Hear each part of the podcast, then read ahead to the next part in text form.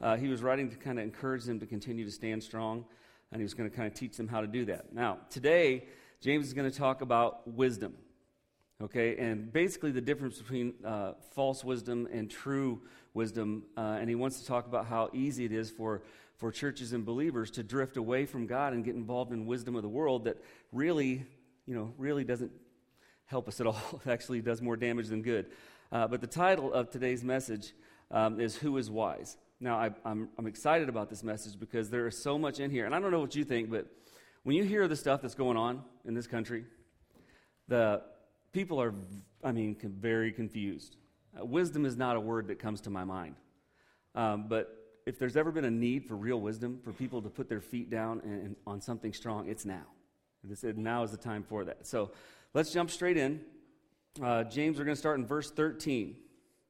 And he says, Who among you is wise and understanding? Let him show by his good behavior his deeds in the gentleness of wisdom. Now, when you read this chapter in the, in the original language in the Greek, the lot in these few verses don't completely line up, and so we're going to look at a lot of that today. But what did he mean when he said, Who among you is wise and understanding? Okay, what did he actually mean by that?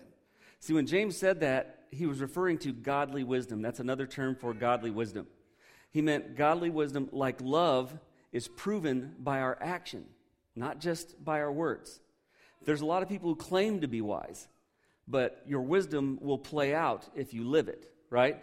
And we know that because look how he followed up in the second part of 13. He said, Let him what? Show, show by his good behavior. Let him show by his good behavior. Okay, I love that. And it says, I, I just feel like godly wisdom is the wisdom that directs our life. And when we allow ourselves to be partakers in godly wisdom, uh, it'll teach us how to be pleasing to God, which is the goal, being pleasing to God right? And that's what it, that's what it teaches us. So those who understand and embrace God's wisdom, they're going to do what God asks. That's, that's how it works. You're allowing Him to guide your life. And doing what God asks will make you reflect His love and His mercy and His grace to other people. So it's very, very important.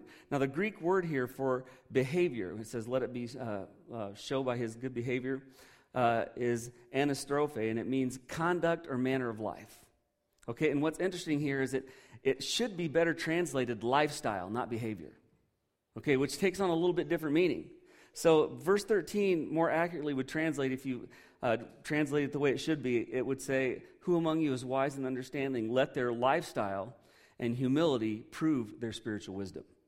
That's how it reads in the Greek. Now, I know a lot of people who are very intelligent in the scriptures.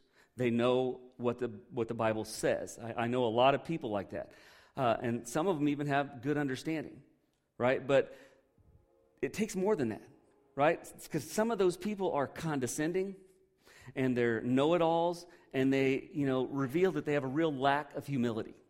Okay? And I've known a ton of them like that. We talked about last week going to those pastors' conferences. Listen, one of the best things you can do as a pastor, if you want to grow and you're a young pastor, is stay away from pastors' conferences because that's like uh, what you don't want to be most of the time right? But you'll go down there and see some of the most condescending people.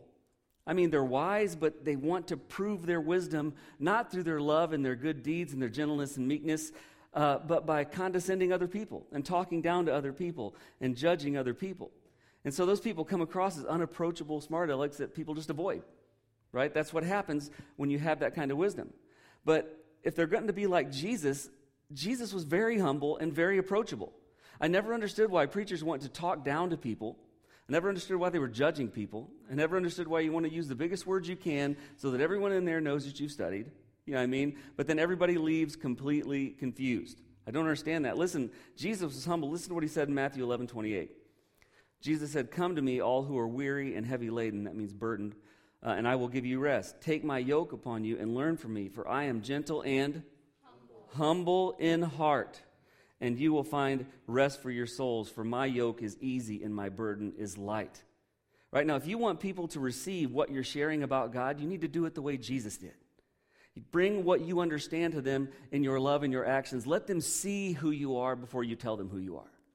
If you're living the way God wants you to live, if you have godly wisdom dictating your life, you won't have to tell them. They'll know something's different about you.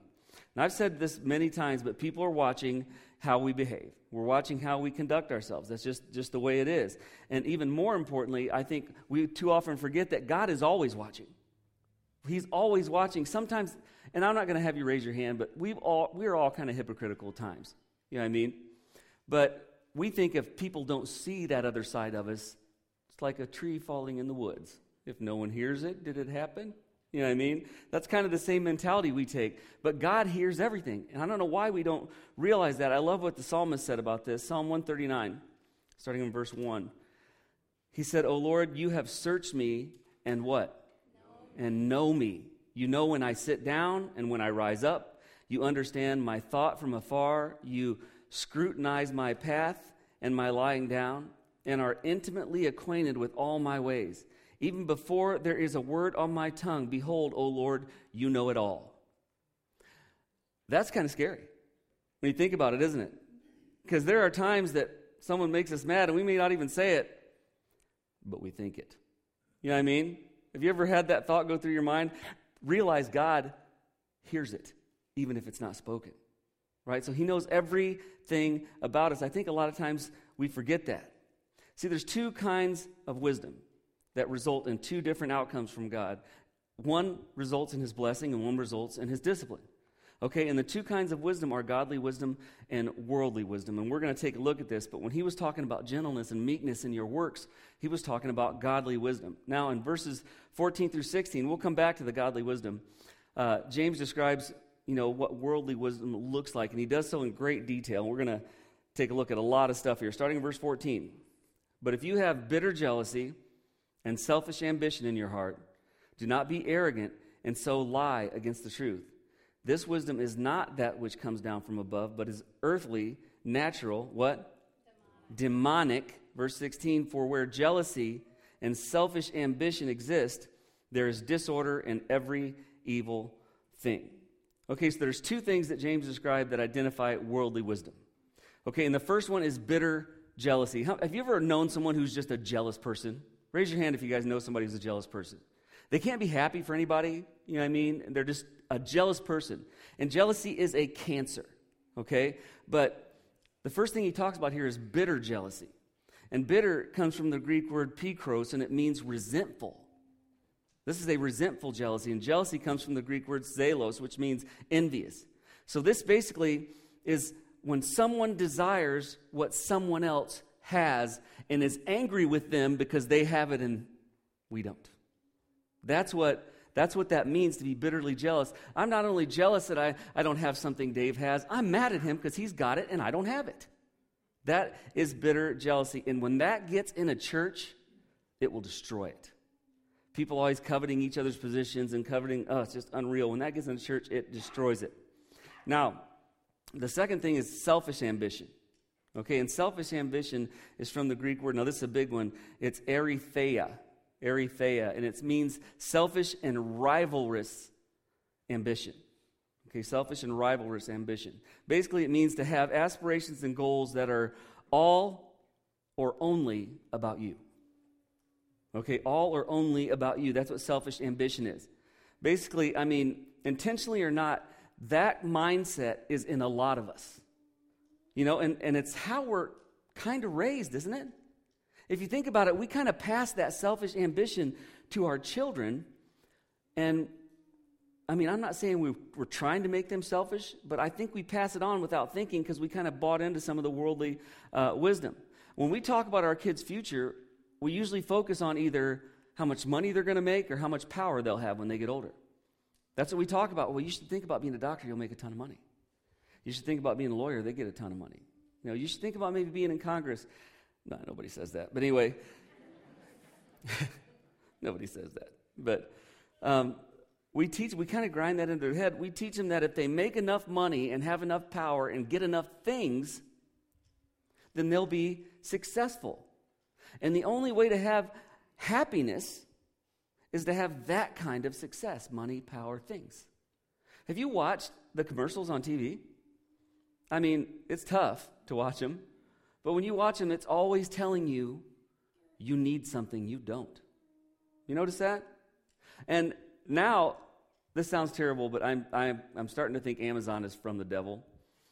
Because you can be scrolling through Amazon and go, you know, I do need a folding chair that wads up into the size of a football. That's something every man should have. And you buy it.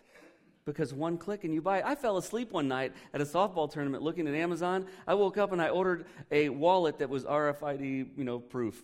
And it comes in the mail and I'm like, oh, I bought something subconsciously. I don't even remember doing it.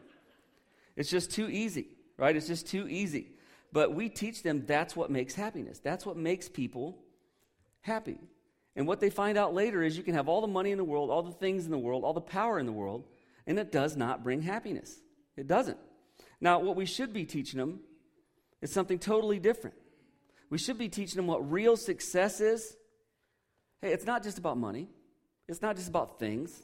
Real success is having a close personal walk with Jesus trusting Jesus to guide your path every day of your life. That's what we should be teaching them. You should be more proud of their Sunday school projects than you are anything they bring home from school because you know what? What they bring home from school is good. Be proud of them. It's not going to get them to heaven. You know what I mean? The most important thing we can teach our children is about Jesus. We need to teach them to pray so that God will show them His will for their life, not give them a will that we've designed for them somehow. As a softball coach, I see parents all the time who want their kids to play in certain colleges so they can brag to their buddies. Not because they want what's best for the kid, they want to have bragging rights for their buddies. And we put this thought in our mind that here's what will be successful for our kids, and, and you know, it can really damage them because they, you know, they believe you. So later in life, they don't feel like if they don't achieve those things, they're not successful and you don't love them like you should, right? But when you teach those kids that, listen, make God an intricate part of your life, pray about every decision, and when you do, you'll find out what happiness is. You'll find out what contentment is. Now, next, he basically says there's no denying the truth about worldly wisdom. That's basically what he's about to say. Look at this, James 3:14b. He says, "Do not be arrogant and so lie against the truth." Okay, so basically, don't be so arrogant as to believe that it's acceptable for Christians to have selfish ambition. Don't lie to yourself and think it's okay for Christians to have bitter jealousy. It's not. I heard someone one time say there is godly jealousy. Yet I paused too. I'm like, I got to know how. I got to know. You know, there's no such thing. Jealousy will destroy you, you know? And he's saying, don't kid yourself by thinking it's okay. Don't think those attitudes are all right. Now, evidently, some of the people back then were making light of having selfish ambitions, uh, you know, or, or a jealous attitude. And what they're probably saying is what I hear all the time oh, everybody's got jealousies. Well, that's not a reason to embrace it. You know, everybody has selfish ambitions. Well, that's not a reason to embrace it. We are told plainly here that we're not supposed to do that, right? So they must have forgotten something here. And that's why James had to remind them. They must have forgotten that James is the half brother of Jesus, right? He was the half brother and follower of Jesus. And he's saying, don't try to sell it to me that he's okay with that. I'm his half brother. I was raised with him. I know what he's okay with, and he's not okay with that. That's what he was saying. And he knew one thing about Jesus that everybody seemed to forget by that time Jesus was the Son of God, all God and all man. Yet he comes to earth to serve, not to be served. So, how can we say it's godly for us to make plans that are selfish and all about us when the creator of the universe came to serve others? That was his goal. Look at this Matthew 20, starting in verse 25. He said, But Jesus called them together and said, You know that the rulers of this world lord over their people, and officials flaunt their authority over those under them. But among you, it will be different. Whoever wants to be a leader among you must be your servant, and whoever wants to be first among you must become your slave. For even the Son of Man, he's talking about himself, that's a messianic title, meaning about the Messiah. For the Son of Man came not to be served, but to serve. to serve others and to give his life as a ransom for many. Okay, I don't know how you can read that and come up with the fact that it's okay to have selfish ambitions. It's okay to be jealous. I don't, I don't get that. And I tell you, one of the biggest ways, and I'm going to read this entire thing to you because it's so important. Um, but I tell you, one of the biggest things that impressed me about Christ's earthly ministry, other than obviously dying for my sin and you know being resurrected, was the fact that he was so humble that he knew Judas was going to betray him. He knew that, but he still served him anyway. Okay, take a look at this. John 13, starting in verse 1. Says before the Passover celebration, Jesus knew that his hour had come to leave this world and return to his Father. He had loved his disciples during his ministry on earth, and now he loved them to the very end. It was time for supper, and the devil had already prompted Judas, son of Simon Iscariot, to betray Jesus. Jesus knew the, that the Father had given him authority over everything and that he had to come uh, from God and would return to God. So he got up from the table, took off his robe, and wrapped a towel around his waist and poured water into a basin. Then he began to wash the disciples' feet, drying them with the towel he had around him. Now, let me stop for just one second. This is the Son of God, okay, the creator of the universe. The Bible tells us everything that exists exists because of him. He was the, even the creative influence in the Trinity. And yet, he wraps this towel around him like a servant because servants would wash guests' feet when they came in the home. And he washes his disciples' feet. Now, you know, speaking of feet, Peter's foot is usually in his mouth, and he has something to say here. Verse 6. When Jesus came to Simon Peter, Peter said to him, Lord, are you going to wash my feet? So basically, he's going, You can't wash my feet, you're God. Right? Jesus replied, You don't understand now what I'm doing, but someday you will. No, Peter protested, You will never, ever wash my feet. Jesus replied, Unless I wash you, you won't belong to me. Simon Peter exclaimed, Then wash my hands, my head, and my hands and my head as well, Lord, not just my feet.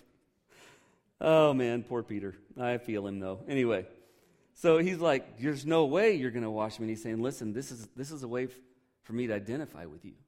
This is the way you can identify with me. If you don't allow me to wash your feet, you're saying you don't want any part with me. He's going, Okay, then wash all of me. Sponge bath, Lord. You know what I mean? He just jumped into it. I, I love that right? Jesus replied, A person who has, uh, starting in verse 10, Jesus replied, A person who has uh, bathed all over does not need to wash except for the feet to be entirely clean. And you disciples are clean, but not all of you. Okay, you know who he's talking about there? Judas. Verse 11. For Jesus knew who would betray him, and that is what he meant when he said, Not all of you are clean. After washing their feet, he put, his robe, uh, he put on his robe again and sat down and asked, do you understand what I was doing? You call me teacher and Lord, and you're right, because that's what I am. And since I, your Lord and teacher, notice they're capitalized, have washed your feet, you ought to wash one another's feet. Now, what he's saying there, he's not saying that every time we walk in the door, you guys got to whip your shoes off. That's not what he's saying. You know, what he is saying is that you should be willing to serve each other. That was the act of a servant washing each other's feet. He's saying you should be willing to serve each other. Verse 15 I have given you an example to follow. Do as I have done to you. I tell you the truth slaves are not greater than their master, nor is the messenger more important than the one who sends the message. Now, you know these things. God will bless you for doing them. So basically, he's saying, if I came to serve, if I'm humble enough to bow down and wash your feet like a common servant, if I can show that kind of love to you, how can you not show that kind of love to each other? How can you make anything about you when your Savior made everything about you already? He made everything about us. We don't need to be looking out for ourselves. He is already. And He's better at looking out for us than we are. Okay? That's, that's what He's trying to tell him here.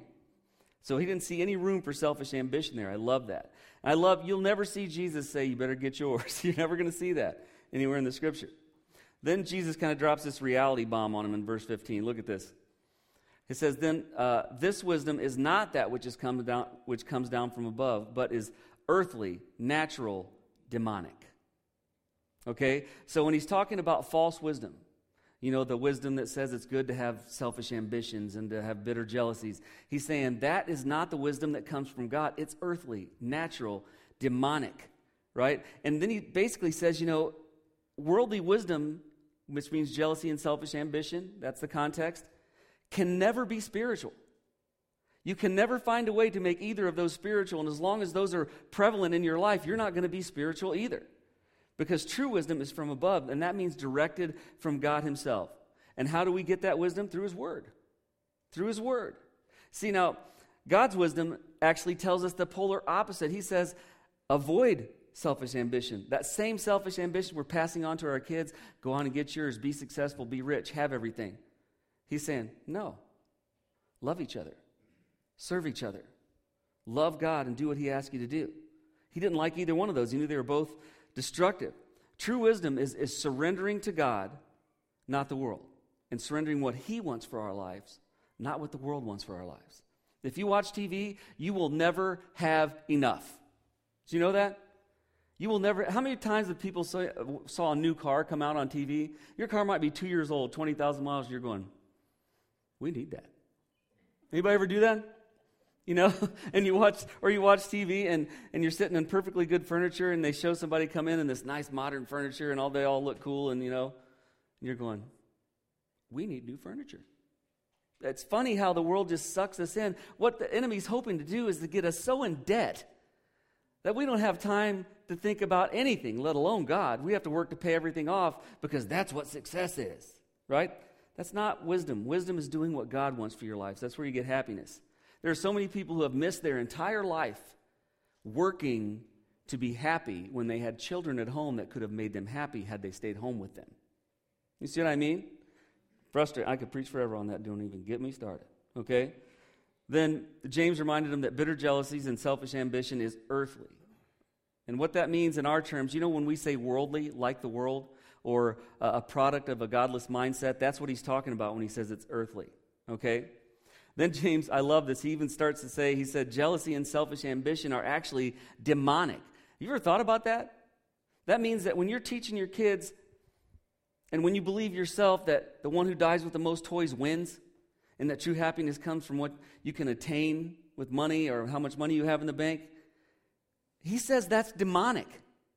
Thinking about yourself is not thinking like God, it's thinking like the enemy. He says it's demonic. Can you imagine the look on their face? Because some of them struggle with that. His own disciples struggled with that. Remember, James and John snuck up to him. See, you know, Peter wasn't the only one did stupid stuff. James and John comes up to him with their mommy. Grown men. And she's like, Make my boys the special ones in heaven with you. I would have never let my mom do that. You know? How embarrassing is that? But they were already trying to have selfish ambition. And who was pushing it? Mommy. Even back then, they were pushing that right? So James says, no, that, that stuff is demonic. Remember, the world we live in is under the control of the enemy, Satan. The Bible says that he is the prince and the power of the air. The Bible says he is the God, small g, of this present age. Now, when people hear that, they say, So are you saying that he's more powerful than God here? No, that's not what I'm saying. What I'm saying is, he knows what happens to him in the end. So this is his time and this is his sphere of influence. Where we are right now on earth. That's his sphere of influence. Because we have free will, because we have the ability to choose, he's trying his best to give us all he can to choose other than God. That's what he's trying his best to do, right? Now, the enemy knows that jealousy and selfish ambition are the polar opposite of a godly attitude, and he knows the easiest way, both of those, jealousy and selfish ambition, both of those are about having things, right? But here's what I don't think we realize the devil knows that if he can make us discontent, we probably will not seek God. And one of the, I mean, the byproducts of discontentment are jealousy and selfish ambition, wanting what other people have.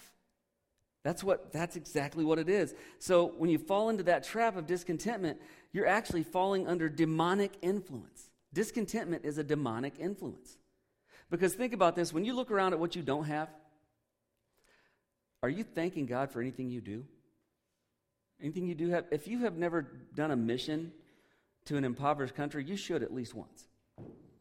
And you can see that there are people who are happy living with banana leaves as their roof. And they're happy. Living with, you know, thin tin walls, you can see the light when you drive by through them, little shanties. And have three or four kids living in there with them. But they're singing praise songs and they're happy. And it makes you really think how deceived we are in this country. It really makes you think. And so you can see that we've fallen under this demonic influence. But then the next thing he tells us is that demonic influence, it, whether it be in people or churches, it's going to inevitably manifest itself. You can't keep those things down. Look at this, James 3:16. For where jealousy and selfish ambition exist, there is disorder and every evil thing. Now this is interesting because disorder and every evil thing are both manifestations of that evil influence right? And I have witnessed selfish ambition and bitter jealousy in believers in churches all over the place. I've seen it so many times. I've witnessed this time and time again. And when those attitudes are present in either a church or in a person, confusion reigns supreme.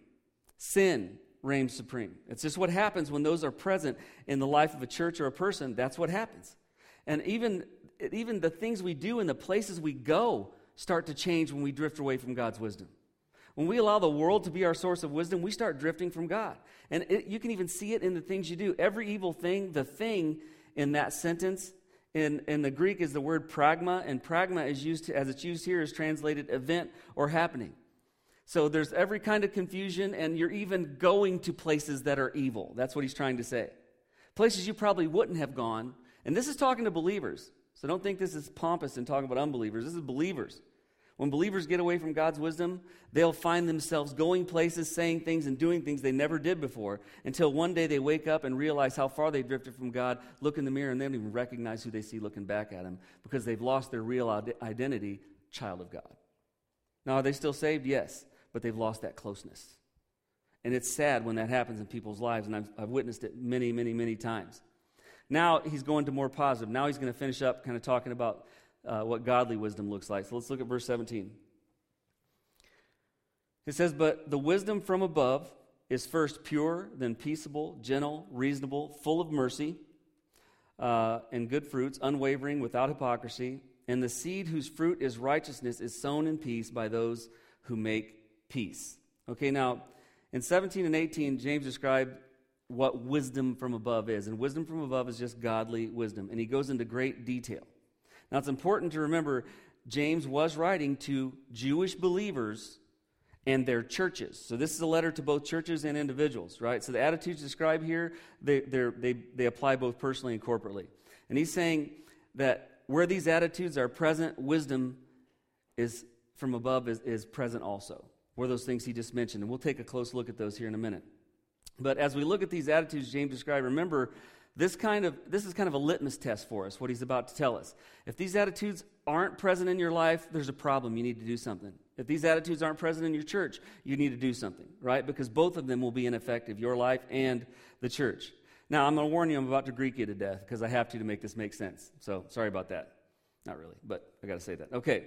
So, he describes seven specific things that, about wisdom from above or godly wisdom. Okay. First, he said godly wisdom is pure is pure, and that's from the Greek word hagnos. And it means without defect. It means without defect. And godly wisdom is without the defects of what we just talked about. Godly wisdom doesn't have selfish ambition. It doesn't have that. It doesn't have jealousy, right? Uh, and when people or churches uh, fail to, I mean, fail to recognize that and allow that in, it destroys it. But when churches have godly wisdom, they don't let the world pollute them. They're still pure. That means you're staying away from the world. You're not letting them influence you. He's saying godly wisdom stays away from the influence of the world. Now, am I telling you to build a compound and hide? No. I'm just saying when you watch TV, don't think you have to have everything they have. Don't believe the lie that if you don't have more toys, you lose. Don't believe the lie that if you don't have more money, you lose. Don't buy into their judgment and their philosophies and their prejudices. Don't buy into that. Stay unstained from that and focus on God. That's what he's trying to say here uh, when he talks about how pure it is, right? And here's the thing you have to remember staying apart from the world doesn't happen organically. I remember when I first got saved, the pastor made it sound like as soon as I got saved, I just wasn't going to want to sin anymore. You know, I was going to do right things, make right choices. I was always going to be pleasing to God, and I found out in about six hours that wasn't true. You know, because you have to work at keeping yourself away from the world. It doesn't happen easily. You have to work on it. And I don't know if you guys have ever had the epiphany gosh, I watch a ton of TV and I hardly ever read. Has that ever hit anybody? You know, or I watch a ton of sports. Oh, those crazy people, you know? But I don't read much. That, that's one of those things that pop, pops into your head. It doesn't happen organically. You have, to, you have to work to stay away from the world. Now, the second thing he mentions here, godly wisdom is peaceable. And this is from the Greek word eirenikos. And eirenikos, as it's used here, means uh, to pursue or embrace peace and unity. To pursue or embrace peace and unity. I'll tell you what, in life or in the church, peace and unity are a sign of a healthy faith or a healthy congregation. But if you've ever been to a church where there's disunity, it is terrible. When they have factions, I'm not going to ask you to raise your hand. I know I've been a part of one before, but I mean, they have factions against each other. There's always plays, power moves, someone trying to get control of this and get control of that. And I mean, it, it's terrible when you see that happening in a church. And when you see it happening in someone's life, you know the person who's always, always stirring up the pot? Everybody has one in their family, don't they? Everybody has the pot stirrer, right? The one who loves to find trouble and go to their friends and go, now, I'm just going to tell you this. Because it's wrong to gossip. This isn't gossiping, this is me venting. But I think she's seeing somebody else. I'm just saying. You know what I mean? Everybody has one of those. You let that stuff get in your life, it will absolutely destroy you. We should be looking for ways to seek peace and unity. When there's a rift in your family, find a way to fix it. Right? Or at least find a way to forgive the person. Right? We should be trying to unify. That's what Christ did. He unified. He didn't, he didn't divide people. And I don't know if it's just me, but are we living in the most div- divisive era ever? You guys think so? It drives me insane. And when you watch TV, the politics and stuff is making it worse. So I don't watch it. I don't watch the news anymore. Anyway, another sermon. So the third thing he says, godly wisdom is gentle. And this is from the Greek word epieikes. And epieikes uh, is used here, uh, as it's used here, literally means kind and tolerant. Wow. I haven't seen a ton of kindness and tolerance anymore, have you? That's godly wisdom. When you're kind and tolerant, which means I probably shouldn't yell at people at four way stops. I mean, I guess. But is it just me, or is that the intelligence test of the world, four way stops?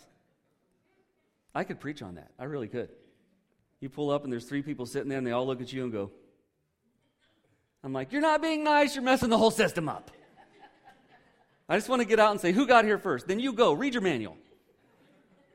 Let me get back to being peaceful and unified over here. Okay? Just saying. Right? But anyway, it means to be kind and to be tolerant.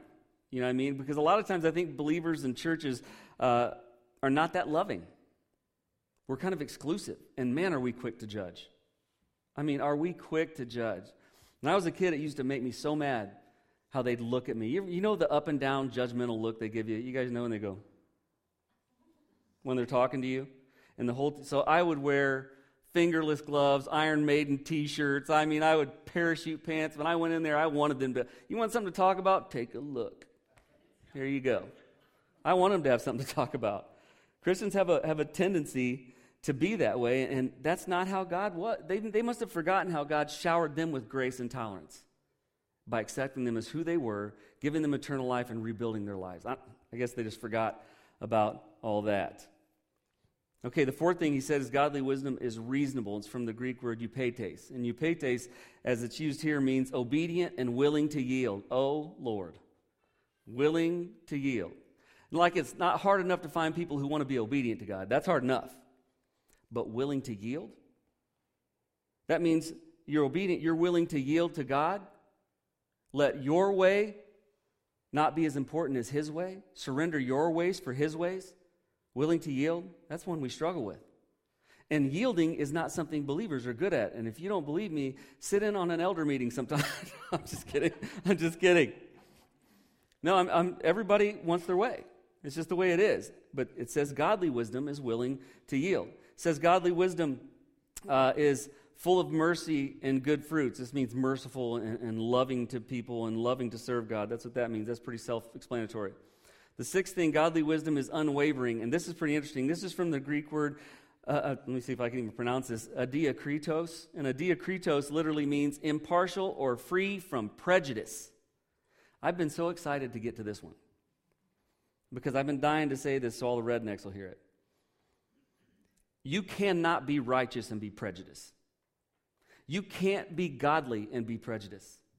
You can't judge someone by their skin or their nationality or their gender. You can't do that and be righteous. It's impossible. You can't look at other people and judge them for their sin when you have sin in your own life.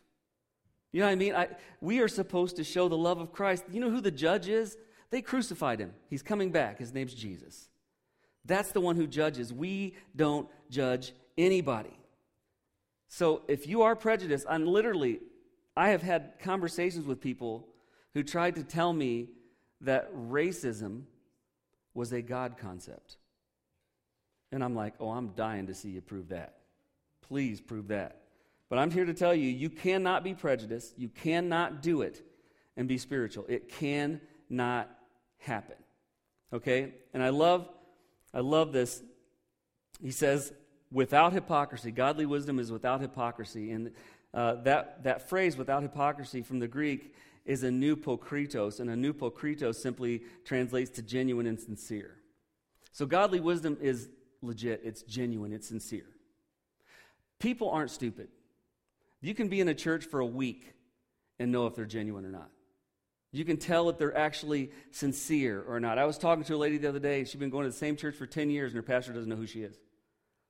Now, I get it, it's a big church. But you'd think in 10 years they'd, they'd cross paths once or twice. You'd think. You know I mean? But a lot of times, here's the thing I'm not against big churches, I'm not against small churches. I love all churches as long as you're teaching the truth. But here's the deal sometimes you can tell if a church is more about money. You can tell if a church is more about, you know, pride and more about, you know, trying to have the nice things and trying to be the in church. And you can, you can tell.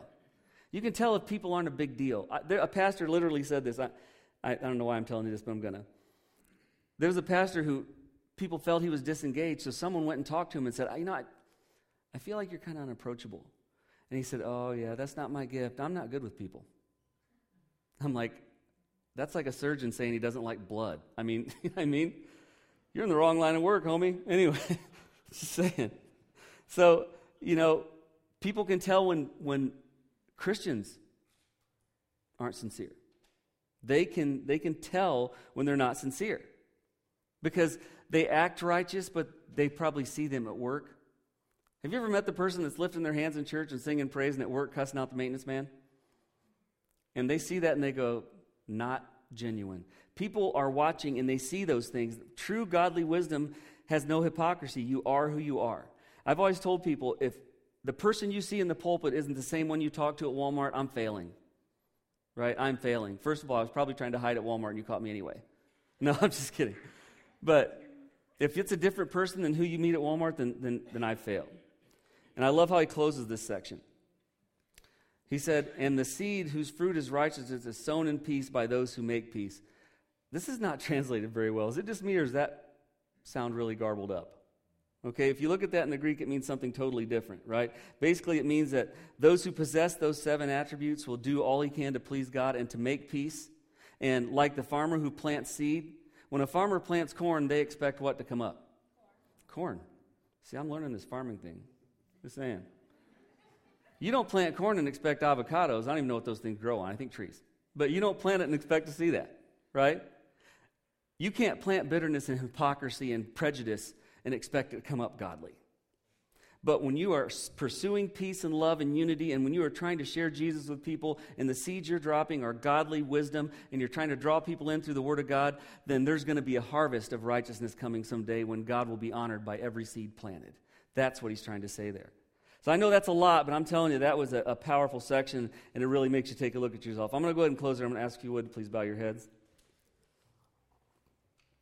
If this is your first time, I always like to give an invitation if you're not sure where you stand with God, or maybe you just need prayer, I'm nobody's judge.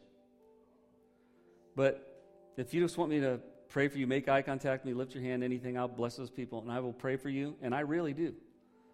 Bless those people. Bless those people. If God is speaking to you, it's time to listen. You know, I've never witnessed anyone leave this world not concerned about God. It's better to enjoy your life with Him than wait till the last second. I'm also going to pray for all the believers. I do that every week. So let's let's let's pray. Lord, we thank you so much for all that you do. We thank you for your love and your and your grace, your patience with us. We're so thankful that we are not believers because of what we do, but because of what we believe. We couldn't be righteous. We proved that. So you sent your son to pay the debt of sin so that when we believe in him, his righteousness is applied to us. God, I just pray that if no, someone here hasn't done that or watching or listening hasn't done that, if they just would believe what Jesus did was enough, your word guarantees them eternal life. I know there's a religion that confuses that message. I just want them to push it out of their mind. Your word says, He who believes has eternal life. And if they make that decision, I just pray they contact us. But for those of us who are believers, God, this world is going crazy. And we love to complain and argue. Let us take that same passion that we use to complain about the government and argue and put it into godly wisdom where we can plant seeds of righteousness by sharing you with everyone we know, humbly loving them, serving them, so that we might enlarge the borders of the kingdom. Give us a passion to serve. Lord, we thank you for everything you do. We ask you to go with us as we leave here and keep us safe. And if you don't return to take us home before we meet again, let us come together one more time and give you the praise, honor, and glory so worthy of. And we ask these things in Jesus' name. Amen.